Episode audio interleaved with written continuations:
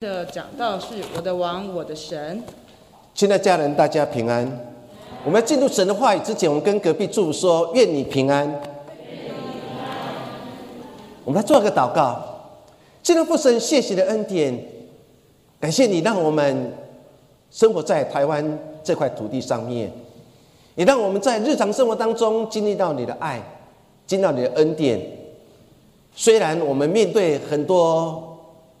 无法理解的事，尤其病毒的攻击，但是我们相信神的慈爱永远是最美好的，也帮助我们进入你的教会，将我们心放下，单单的仰望你。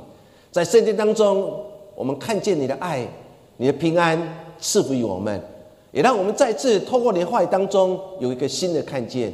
我们这样祷告，奉耶稣的名，阿门。世上人一直在找一个。安全之地，或许我们认为安全之地就是在一个非常好的眼底里面。为什么？因为全世界为了核子战的问题，大家找到一个安全之地，然后建造一个非常好的地下眼底，让所有居住在里面的人心可以平安。所以我们认为地下眼底才是一个真正安全之处。或许也有人认为说，有一个美满的家庭生活，那就是一个安全之地，因为回到家的时候可以让我非常的轻松。但是我们发觉现在家庭问题越来越多，我们开始在想：难道家真的是一个安全之地吗？我们认为国家强盛就是让我们所有百姓有一个安全之地，所以在人的一生当中，我们不断在寻求。哪个才是一个安全之地？我们可以进入安全之地，得到保护，得到安全，得到平安。在信仰的过程当中，何者才是我你我的安全之地？非常著名物理学家爱因斯坦，他曾经这样预言说：若有一天这个地球上面发生了第三次世界大战，当世界大战一爆发的时候，他认为地球上没有一个地方是安全之地。他是否在提醒人类要勇敢的去面对前面很多的挑战？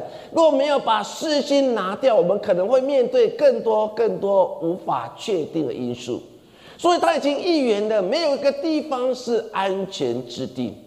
那我们成为一个基督徒，我们每次回到神的面前来敬拜神。尤其在现在疫情年代当中，为什么我们会回到神的面前？是因为我们相信，只有在神里面，才是一个真正平安安全之地。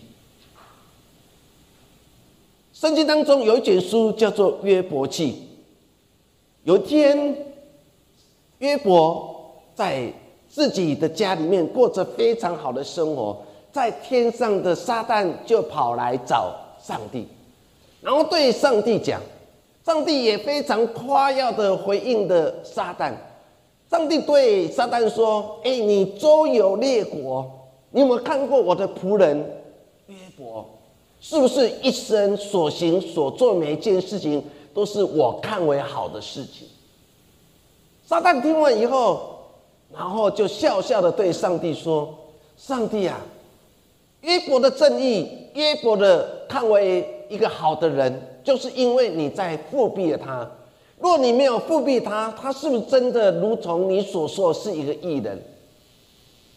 这样的对话当中，在约伯记第一章第十节，当上帝非常夸耀的对撒旦说：“撒旦，你有看见我的仆人，我看为艺人的约伯吗？他是不是行为多正直？”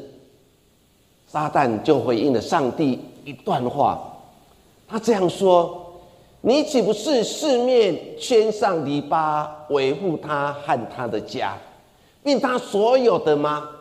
他所所造的多蒙你赐福，他的产家产在地上增多。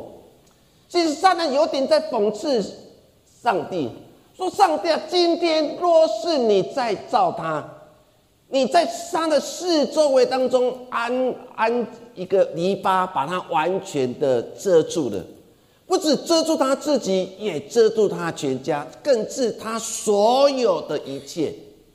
是因为你的赐福，所以让他的家产不断的增加。意思说，若有一天上帝你不造他的时候，是不是他真的如你所说是一个艺人吗？通过这样的话语当中，我们可以感受到。撒旦其实在回应上帝说：“因为你在覆庇他，因为你在保护着他，所以他所居住之地才是个安全之地。若有一天你不护卫着他，他所居住之地真的成为一个安全之地吗？”上帝面对这样的挑战的时候，他就准许了撒旦去试探的约伯，让约伯失去一切所有，甚至也失去他的家人。最后，他还得到病症，必须用瓦片来刮他的伤口。我做这样的经文当中，是否也在提醒我们，哪个地方才是安全之地？如果没有神亲自的护卫着我们，我们在人生的境遇当中，其实也都会跌跌而撞撞。我们今天所读的诗篇八十篇，很多的学者在看这篇的诗篇八十篇当中。有一个很深的背景，就是诗人看见了他的国家面对巴比伦帝国的威胁，甚至已经把整个耶路撒冷已经围住了。他们面对一个前所未有的危机，最后很可惜的，耶路撒冷也沦陷了，也失守了。很多人就因此而被掳到巴比伦。他们在巴比伦重新回想过去以后。他们知道，他们再也没有机会回到耶路撒冷了。他们很渴望当时在耶路撒冷在圣殿里面敬拜的情形，所以诗人说：“我非常渴慕、可想耶和华殿宇，因为他知道他没办法再回去了。”所以，当你好好去读诗篇八四篇当中的时候，你用这样的心情来看八四篇，你或许你会跟诗人一样。内心充满了很多的伤痛，他写下诗篇八四篇来表达他对上帝的思念以及内心的渴望。后来诗篇八四篇就慢慢成为朝圣者的诗歌，就是他们往耶路撒冷，然后慢慢前进当中，他们这沿路上，他们一定会唱着、吟着诗篇八十四篇。他们再次回想过去自己所经历的，他们今天可以再次回到神的圣殿里面敬拜神，那是一个何等大的恩典！因为他们知道，只有在上帝的圣所才是一个真正安全之地。可是如今的我们，我们已经把回到上帝面前当做是理所当然的，我们不再把朝见神当做是你我生命当中最重要一件事情。所以很多事情拦住了我们，很多的事情让我们无法回到神的面前，包括这次的疫情，包括我们人世间太多的人情世故的事情，成为一个阻挡，让我们无法回到上帝面前来朝见。若我们重新来看诗篇八四篇，你带着这样的心情来想，若是你个诗人，你面到面对一个无法。预知的未来，你面对你可能无法再回到圣殿，你心里或许也会跟诗人一样，你可想耶和华殿宇，你知道只有回到上帝面前，才是一个他是栖身之所。说求神帮助我们，让我们重新来看诗篇八十四篇当中，我用两点跟大家一起分享。第一点就是神是我们的依靠。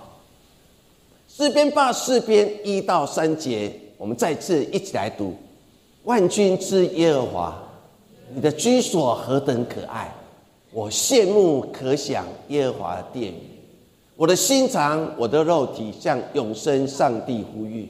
万军之耶和华，我的王，我的上帝啊，在你祭坛那里，麻雀为自己找着房屋，燕子为自己找着宝储之窝。进入诗篇八诗篇的一到三节，诗人一开始就说：“万军之耶和华，万军之耶和华，你所居住的圣殿是那么可爱，那么令人敬畏。万军之耶和华，我非常渴慕，非常可想，可以进入你的殿宇里面。从这样的经文当中，你可以想象他是被掳的，他是被掳到巴比伦。回想过去在圣殿里面敬拜，如今我们没有圣殿可敬拜，如今我们没有乐器可敬拜。如今我们无法读神的话语，所以当你可以想象当时诗人在写这首诗的时候，我可目可想你耶和华电影。我相信他写这首诗的时候，他眼泪一定掉下来。为什么？因为后面那段经文说：“我的心肠，我的肉体，向永生上帝呼吁。”上帝啊，上帝啊！我现在在一个异邦之处，当你要努力，我无法自由敬拜神，我再也听不到圣殿里面赞美的诗歌。神啊，我在异邦受人家耻笑。神啊，神啊，永生上帝的神啊，我多么渴望你的殿宇！我每次读到诗篇八诗篇第一节，说我羡慕可想耶和华。我们可以羡慕可想我们物质上面一切，但是我们对属灵一切，我们却很少如诗人所说的羡慕很可想。我们是不是也有抱着这样的心说：“神啊，礼拜天又到了，神啊，我今天可以到圣殿里面敬拜，那是一个多美荣耀事情。神啊，我可以在圣殿当中听你的话语。神啊，我的肉体、我的心脏用向永生的上帝呼吁，那是一个多么幸运、多么幸福一件事情。但是对被掳到以色列百姓的人来说，再也没有机会了，再没有机会听神的话语。”再没有机会进入圣殿里面，因为圣殿已经被巴比帝国所焚烧了，什么都没有了，没有壮丽的圣殿，没有豪华的圣殿，如今都没有了，因为被火焚烧。他想说，连燕子都有他自己的窝，连麻雀都有自己的窝，如今我没。如今我们以色列没有了，因为被火焚烧。当你读到这样的经文当中的时候，你可以感受到诗人内心的恐慌、跟无助、跟害怕。他是否已经来到一个神幽谷当中？因为他看不见未来，要被掳多久？我在一方当年奴隶，会受尽多少的磨练？不知。在家乡的父母亲，我的阿公阿妈，他们在故乡过着好吗？他们也不知道。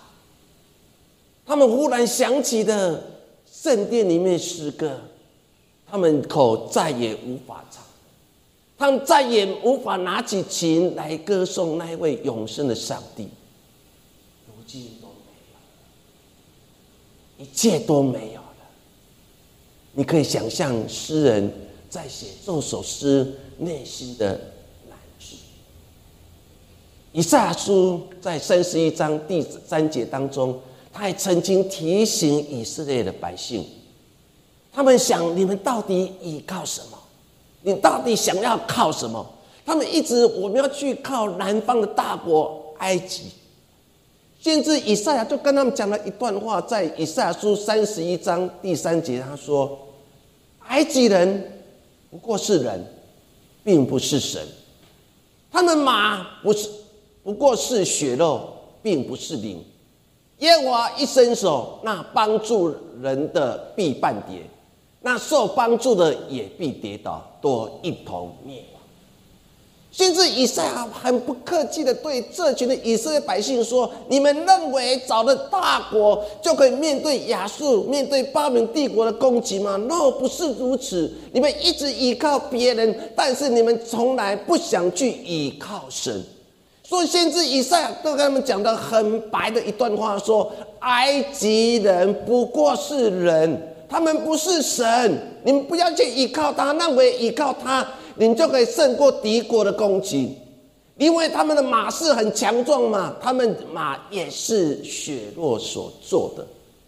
只要神一伸手帮助他的埃及人必半跌，那受帮助的也必跌倒。意思说你们也一样会面对如此的惨况。先知以赛已经很清楚跟他们知道，你不是依靠人，你们不是依靠埃及的马车可以面对那些强国。我告诉你，若不是耶和华的出手，你们断不可能度过这个难关。但是你们不断的去依靠埃及人，你不过依靠埃及的的好的武器。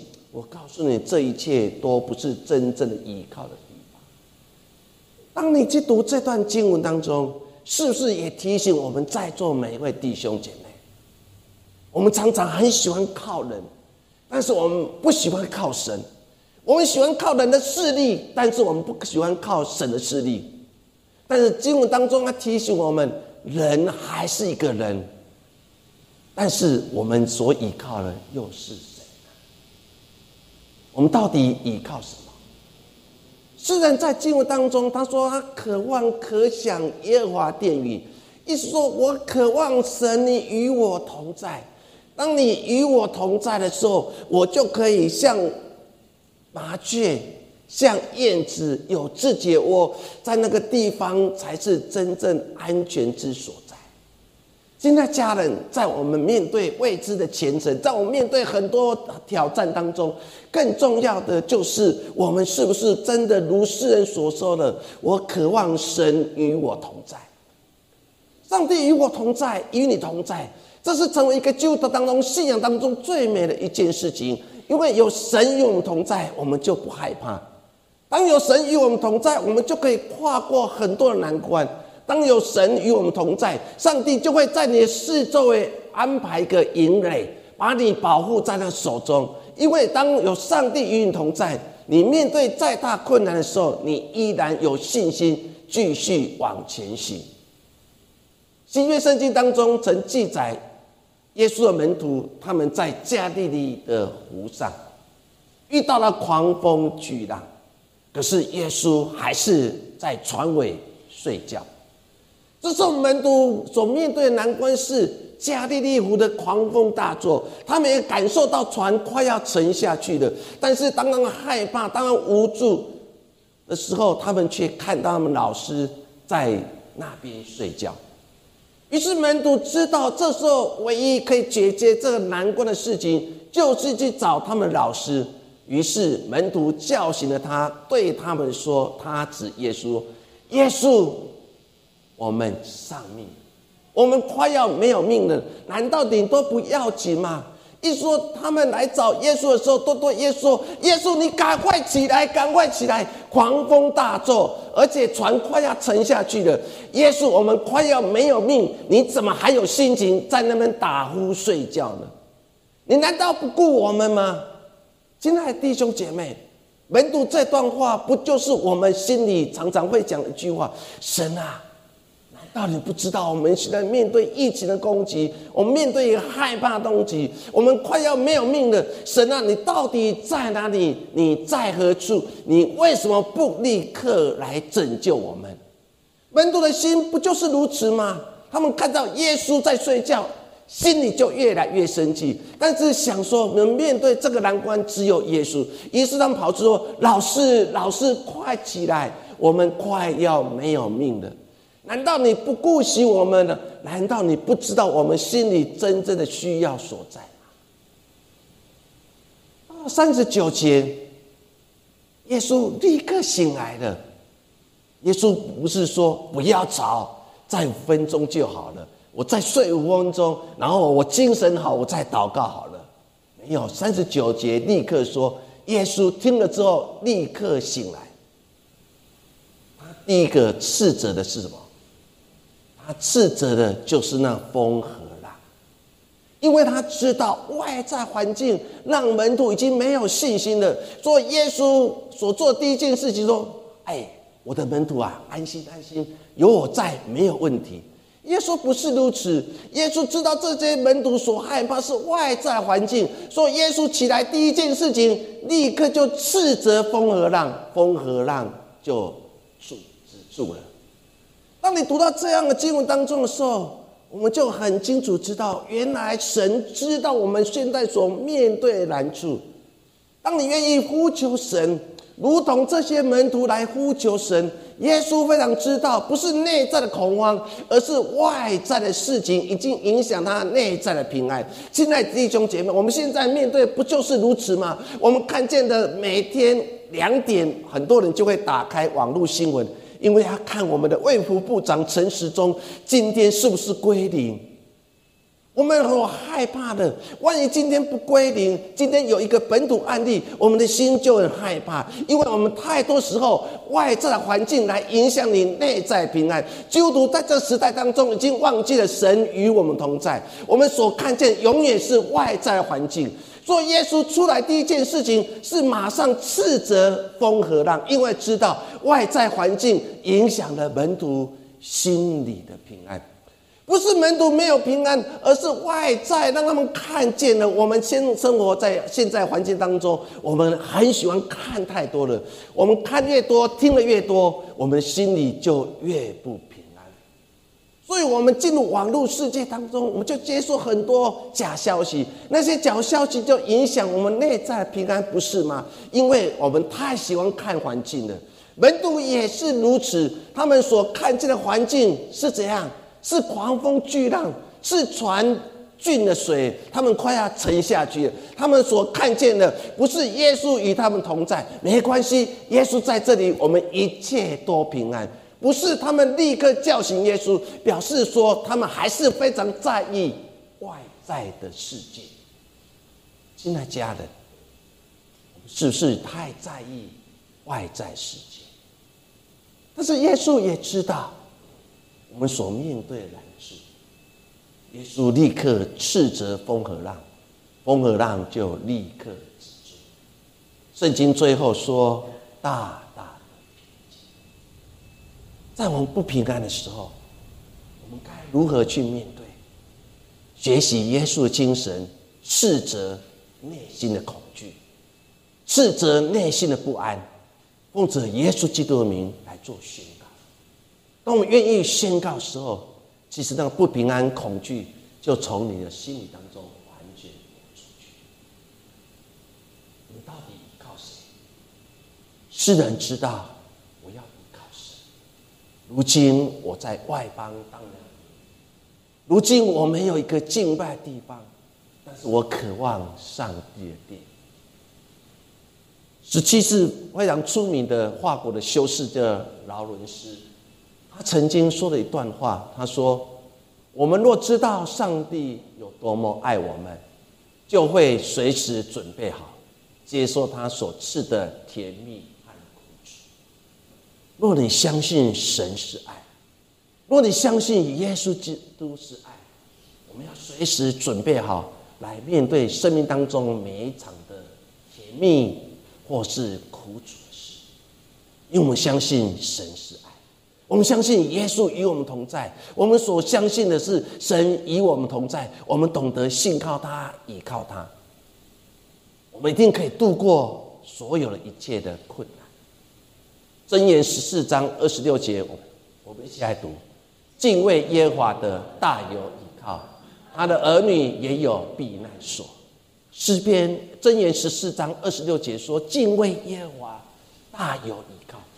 只要我们好好的信靠神，神就是我们最好依靠，神就是我们真正避难之处。诗人如何说？我们看第八啊八四篇的十一节到十二节，我们一起来读。因为耶和华上帝是日头，是盾牌，要赐下恩惠和荣耀。他未曾留下一样好处不给那些行动正直的人。万军之耶和华倚靠你的人变为有。世人最后他体会到了，只有神才是他真正依靠地方，因为神就是他的盾牌，他赐下荣耀，赐下好处给所有信靠他的人。所以最后他结尾就说：“倚靠你的人必有福了。”现在家人，求神帮助我们。我们现在学习一个功课，那就是懂得。第二点，跟大家一起分享的就是上帝是我们的力量。我们来看八四篇的第五节跟第六节，我们一起来读：靠你有力量，心中向往西安大道的，这人变为有福；他们经过流泪谷，叫这谷变为泉源之地，并有秋雨之福盖满的泉。从这段经文说，靠着神，让我们有力量。当我们心往那个西安大道，当我们要回圣殿敬拜神，一路上会遇到很多攻击，强盗攻击、野兽攻击。在这条往西安大道，我相信靠着神才会让我有力量，因为在这条路当中，我会经过了流泪谷，但是我相信神会带领我经过。我要把这流泪谷变成泉源之地。我相信我所经历的流裂谷，到最后必有秋雨之福盖满的全地。什么是流裂谷？当你回到希伯来原文当中来看，这就是以色列百姓当中口里所说巴卡谷。总之巴卡谷？其实意思就是说悲惨的山谷。当你从字面当中去看。流泪谷就是巴卡谷，流泪谷是悲惨的山谷，那代表这个山谷必定是一个危险之地，必定是强盗躲藏之地，必定是一个干旱之地。所以他们要回西安，甚至进入耶路撒冷的时候，他们一定会经历过流泪谷、巴卡谷，能平安经历，那就是上帝的恩典。现在弟兄姐妹，这些朝圣者在往朝圣路上。他们遇到多少危险？因为他们来到了巴卡谷、流泪谷，他们遇到生命当中很多的难处，甚至有些人因此而丧失了生命。就对他们来讲，朝圣之路不定就是平安之路，朝圣的路往往就是受试探之路。但世人如何面对？他现在也感受他自己已经来到巴卡谷。为什么？因为在一巴，在巴比伦帝国。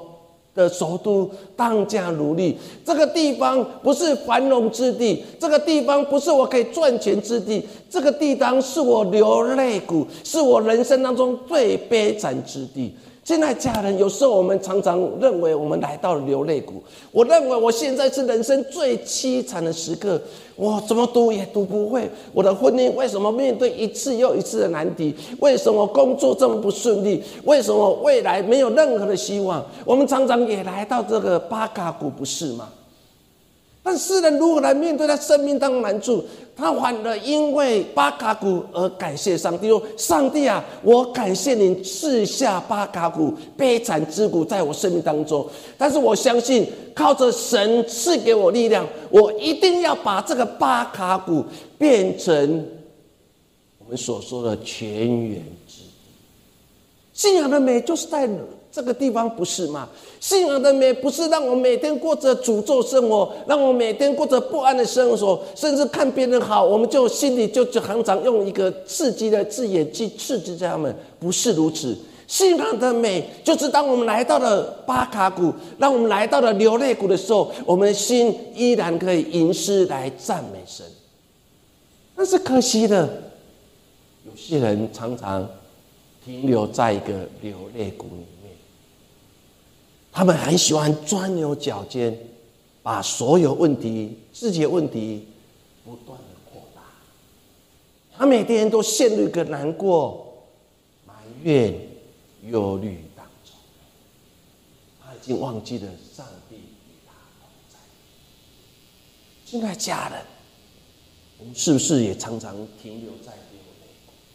我们在那个地方不断的流泪，不断问说：“上帝坏。”上帝为什么？为什么你不关心我？啊，上帝，你为什么不爱我？为什么你不赐予我们？我们太多时候把人生一半以上时间都停留在流泪我们活在一个难过、埋怨、忧虑里面，但是我们今却忘记了当初我们。来到神的面前，当我们受洗成为基督徒的时候，你这样说：不管以后人生当中遇到任何的事情，我相信神依然爱我，我相信神与我同在。我们竟完全忘记了当初你对神的承诺，但是我们常却常常一直停留在流泪谷的生活。就算帮助我们，我若没办法离开流泪谷，你的人生就一次一次的再次受伤。世人如何来面对他生命当中来处？他说：“神啊，我要把流泪谷，我生命当中最悲惨的时刻，我要把它化成泉源之地，因为我相信上帝，你是我的力。亲爱家人，不要忘记，上帝是你的力量，好不好？你跟隔壁讲说，上帝就是你的力量。不要忘记，神就是我们力量，不是吗？纵使我们来到了流泪谷，靠着神所赐给我们一切，我们还可以离开了流泪谷，来到了泉源之地。信仰最美的地方，如刚才所说的，就是一个有信心的人，一个相信上帝与他同在的人，一个相信信靠神的人，倚靠神的人。纵使他来到一个悲惨的山谷，但是他相信。纵使是生命当中的死因有苦，靠着神，我一定可以走出去。求神帮助我们，让我们所有基督徒面对这样的环境当中，我们要相信神与我们同在。我们相信神给我们力量，我们一定可以平安的走过人生当中，甚至现在所面对的疫情的状况。因为我们相信我们的神就是我们的力量。保罗生命当中，他遇到多少悲惨的山谷？他人生当中其实经历很多的流泪谷，更多后书第十一章二十四节开始，保罗说出他生命当中的悲惨的事件。他怎么说？他说：“我被犹太人鞭打了五次，每次四十减去一下；我被棍打了三次，被石头打了一次；我遇着船坏了三次。”我一昼一夜在深海里面，又屡次行远路，遭江河的危险、盗贼的危险、同族的危险、外邦的危险、城里的危险、旷野的危险、海中危险、假弟兄的危险，受劳碌、受困苦，多次不得睡，又饥又渴，多次不得食，受寒冷，赤身肉体。当你去读这样经文当中，保罗在对当时的更多教会，你不要以为我一路走来是顺遂的，你不要以为我一路走来是很平安，不是如此。我生命当中遇到太多的流泪谷，我被鞭打，我被石头、被棍打，甚至我遇到更多危险。什么危险？盗贼、同族、外邦人、城里、旷野、海中假弟兄，而且我生命当中。多次我都无法入睡，我都面对生命当中又饥又渴日子，我无法进食，我受寒冷天气，我赤身露体。你知道，在传福的路上，我受的这样的苦，难道？保罗面对这样人生的状况，他人生当中来到了巴卡谷，他人生当中来到流泪谷，他没有一直在那个地方抱怨上帝啊，我是为你传福音的人，上帝，我放下一切当做粪土，为要得着你。但是得着你以后，我却是身心灵都面对极大的攻击。上帝啊，为什么如此？他没有活在流泪谷当中，他乃是把他生命当中转化成泉源之地。因为相信神就是他的力量，亲爱家人，我们所受苦会比保罗所受苦更多没有？但是我们面对一点的试探、一点的苦，我们就埋怨上帝，就是我们一直停留在巴卡谷悲惨的山谷、流泪谷当中，你已经忘记了神就是你力量。保罗如何来走过？他最后写给腓利比教会的书信当中，他怎么说？我们要靠主常常喜的。一个受如此鞭打、石头打，甚至很多危险的保罗，他赚到最后，把所有的流泪谷、悲惨的山谷转化成泉源之地。所以，当后来写信给腓利比教会的时候，他就这样说：“我要靠主常常喜乐，我们要靠神常常喜乐，因为他知道上帝与他同在。纵使面对这么多危险，我还是要喜乐，我还是要赞美。”纵使羊里羊子羊草羊的厩里面没有任何的羊牛也没有任何的油，甚至我们无法吃所有食物，但是我的口还是依然要赞美。这个这家人信仰的美就是在这个地方，不是吗？面对危险，我们依然要把流泪谷转化成泉源之。诗篇二十八篇第七节，我们一起来读：耶和华是我的力量，是我的盾牌，我心里倚靠他，就得帮助。诗人怎么说？神是我的力量，神是我的盾牌，我心里倚靠他，就得帮助。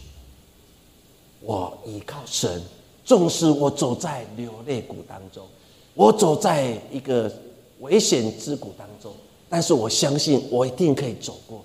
说，亲爱家人，靠着神，纵使危险一样，纵使昨天晚昨天晚上我们每个人都收到简讯的攻击，因为地震还没摇，但是我们的简讯已经收到了。每个人都活在一个害怕当中。为什么？因为那个手机简讯一直叫，一直叫，一直叫，很多人就无法安宁的。是不是大地就又来了？不，亲爱家人，我们相信神就是我们力量，神就是我们盾牌，我们依靠他。我们一定可以得到帮助。进来家人，面对你生命的难处，诗人也面对他生命难处，他也面对很多疑惑，面对很多责任。他有时候也不知道该如何去面对，但是他知道一件事情，他就是呼喊我的神啊。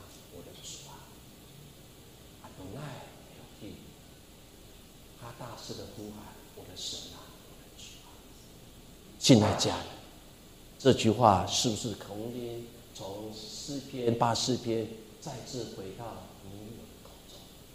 当我们走在流泪谷的时候，你就大声呼喊说：“我的神啊，我的王啊，你与我同在！我的神啊，我的王，你就是我的力量。”亲爱家人，最后诗人怎么说？我的神，我的王啊！我相信，我一定可以走过流泪谷，我一定可以来到上帝所赐的秋雨之福盖满了这个谷。如今不再是个流泪谷了，如今是一个秋雨之福盖满的山信仰的转变就在这个地方。或许你现在，我我们都有自己的流泪谷。到底这个流泪谷已经离开了吗？还是你已经把这个流泪谷，靠着神的恩典，大声的呼求说：“我的神啊，我的王！”当你愿意大声的呼求时候，已经把流泪谷变绝的绝于无尽。求神帮助我们，靠着神，我们都可以找到生命出口。如同诗人，他可想耶和华殿，他无法朝见神。他只能大声的呼吁，对永生的上帝说：“不要忘记，因为他知道依靠神的必然。”愿神赐福每个家人。我们再做一个祷告。期待父神来到面前，看见自己，看见自己的无知，也看见自己常常在流泪无当中不断的埋怨。不断的苦读，不断的鞭打自己，我们一直无法走出了流泪山谷。我们在那个山谷当中，不断的问上帝说：“为什么？”但神，我们今天透过世人当中再次提醒我们：原来神你就是我们依靠，原来神就是我们力量。靠着神，靠着我的主，我的神，我们要把流泪谷变成的。靠着神的恩典，依靠神，我们一定可以找到生命的出口。让我们在这时代当中靠主而得胜。耶稣，谢谢你，愿你所赐的平安就与我同在。这样祷告，奉耶稣名。好，我们起立来唱这首。